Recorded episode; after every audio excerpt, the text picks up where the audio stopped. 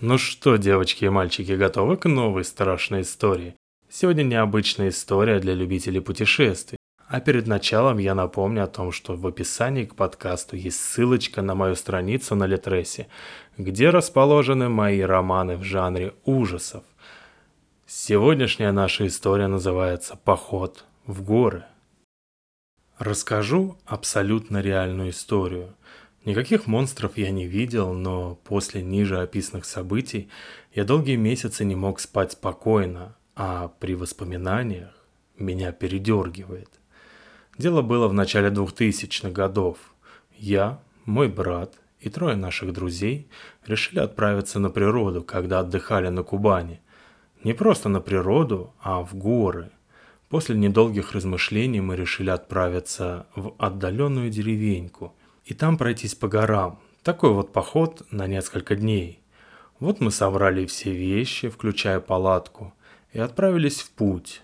По приезду в намеченную деревню мы решили затариться продуктами в местном сельмаге. Я решил остаться на улице, покурить и заодно посторожить наши вещи. Ящиков хранения, конечно же, не было. Пока друзья отоваривались, я разговорился с женщиной, которая поинтересовалась, кто мы такие и откуда будем. Слово за слово, я ей все объяснил, и она сказала, чтобы мы ни в коем случае не ходили в горы, на которые любезно показала пальцем. Рассказала, как за несколько десятков лет в тех горах исчезло более полусотни человек, многие туристы, как и мы, и что даже ее родной сын потерялся там. Никого из исчезнувших так и не нашли. Находили только вещи и пустые палатки. Никаких следов и прочего. Местные давно уже туда не ходят. Наши уже вышли, а женщина скрылась в магазине. Я решил никому ничего не говорить пока, а рассказать эту историю, когда мы окажемся уже в горах, чтобы произвести впечатление, ну и напугать, конечно. Сам отнесся к рассказу женщины скептически. В общем, мы двинулись прямиком в те горы. Немного о природе. Горы начинались с густого леса и множества ручейков.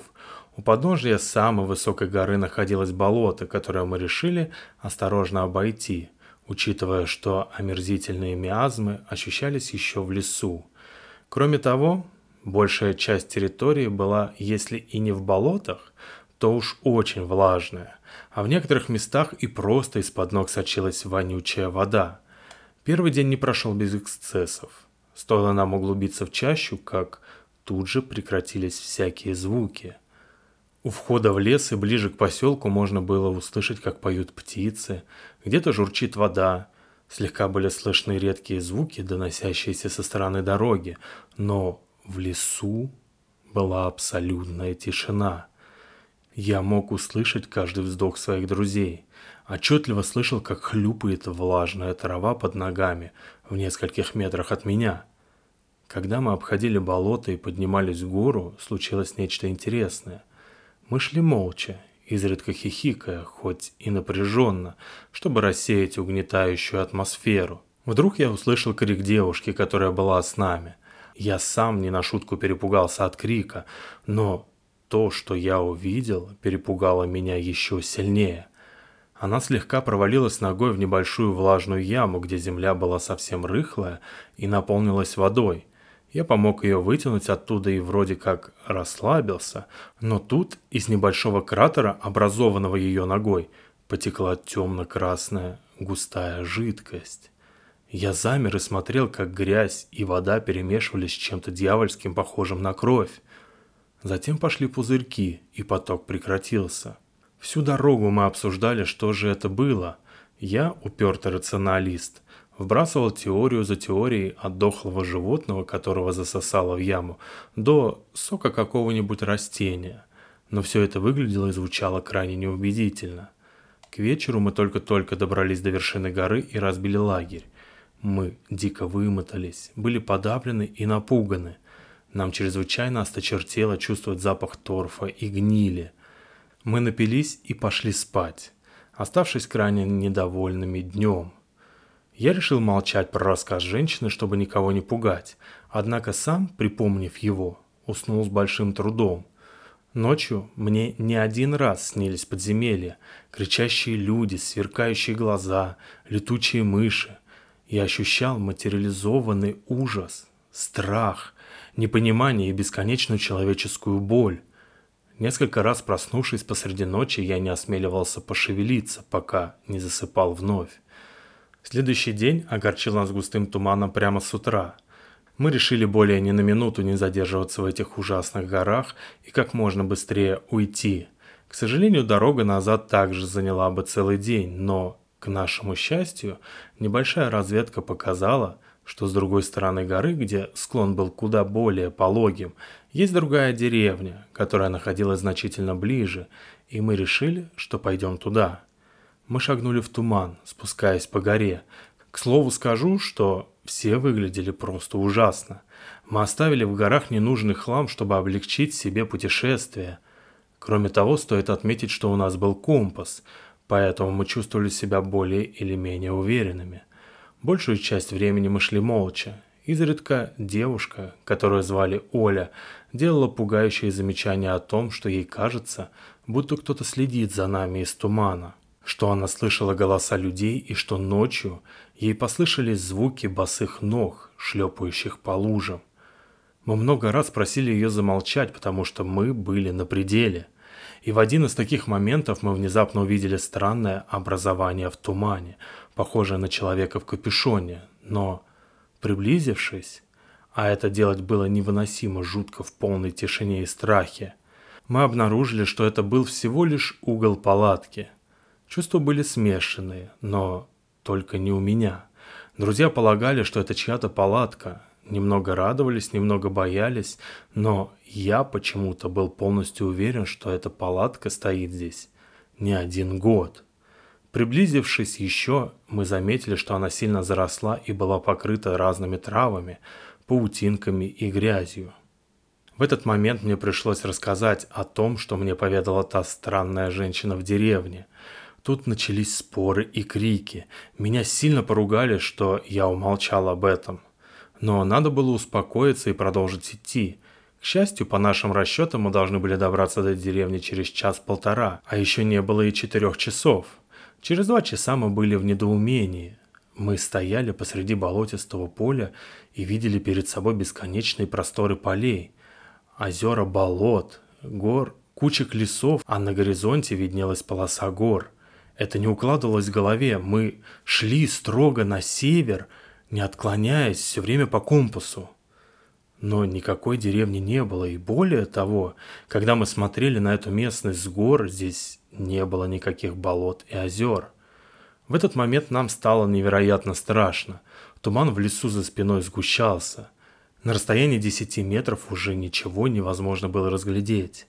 Мы застыли в ледяном страхе, потому что понимали, что мы здесь еще на одну ночь. Пока мы доберемся до горы, где мы провели прошлую ночь, уже стемнеет, а ночью идти никому не хотелось. Мы быстро пошли обратно. Вместо страха мы уже ощущали явный ужас и злобу.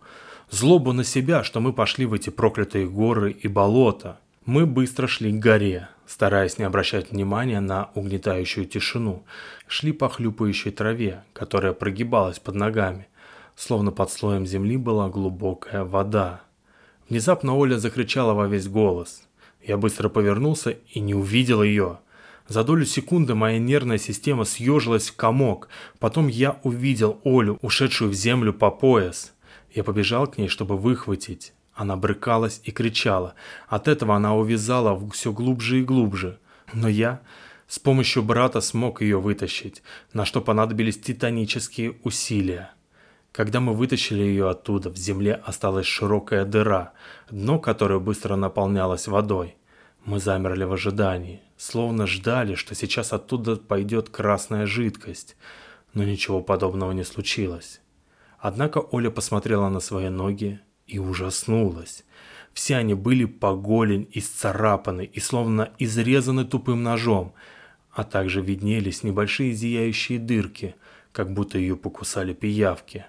Она упала на землю и зарыдала в отчаянии. Мы долго не могли ее успокоить, а потом пошли дальше. На подъеме в гору уже темнело. Хоть мы шли по той же дороге, что и раньше, но никакой палатки не встретили, что заставило нас напрячься еще сильнее. Я мечтал лишь о том, чтобы закрыть глаза, а когда открою их, то оказаться у себя дома.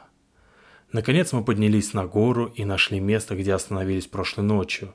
Нашли кострище, но к величайшему ужасу никаких вещей, которые мы оставляли, не обнаружили. Я был на пределе. Уже было почти темно, и мы всей компанией собрали дров, чтобы разжечь огонь.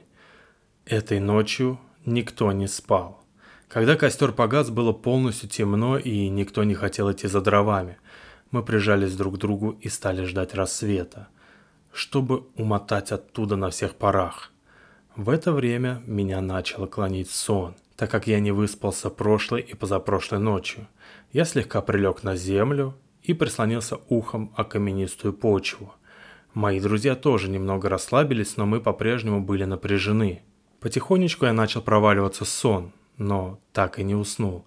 Я не знаю, сколько я так пролежал, и тут я услышал это. Совершенно четко и трезво. Я уверен, мне не показалось. Я своими ушами слышал крик сотен людей. Крик шел из-под горы, и я услышал его только потому, что прислонился ухом к самой горе. Я слышал, как под горой стонали и выли люди. Голоса многих людей, и женщин, и детей, словно под горой находился огромный завод по производству боли. Я испытывал настолько леденящий ужас, что впал в оцепенение. Я не мог двигаться, не мог думать. Этот отчаянный, неуемный хор голосов, разрывающий голову, ввергал в такую тоску, что мне показалось, что подо мной находится самый настоящий ад. Я боюсь даже вспомнить, какие дикие фантазии мне приходили в голову при мысли о том, что это за люди и почему они так страдают. Но когда крик закончился, то уже начало светать. Я еще долго не мог прийти в себя. Когда рассвело окончательно, мы почти бегом унеслись из этих проклятых мест. Оказавшись в деревне, мы пришли в себя, но кое-что добило меня окончательно. Перепаниковав в лесу, я оставил на вершине горы толстовку, которую мне вышила тетя. На толстовке был изображен олень, и она пропала вместе со всеми другими вещами. Когда мы сели в автобус, чтобы уехать обратно в город, мой взгляд случайно упал на девушку, которая вышла с магазина с наполненной авоськой. На ней была моя толстовка. Рядом с ней шла та женщина, которая ранее говорила мне о горах. Конец. Подписывайтесь на подкаст и до новых и удивительных встреч. Пока-пока.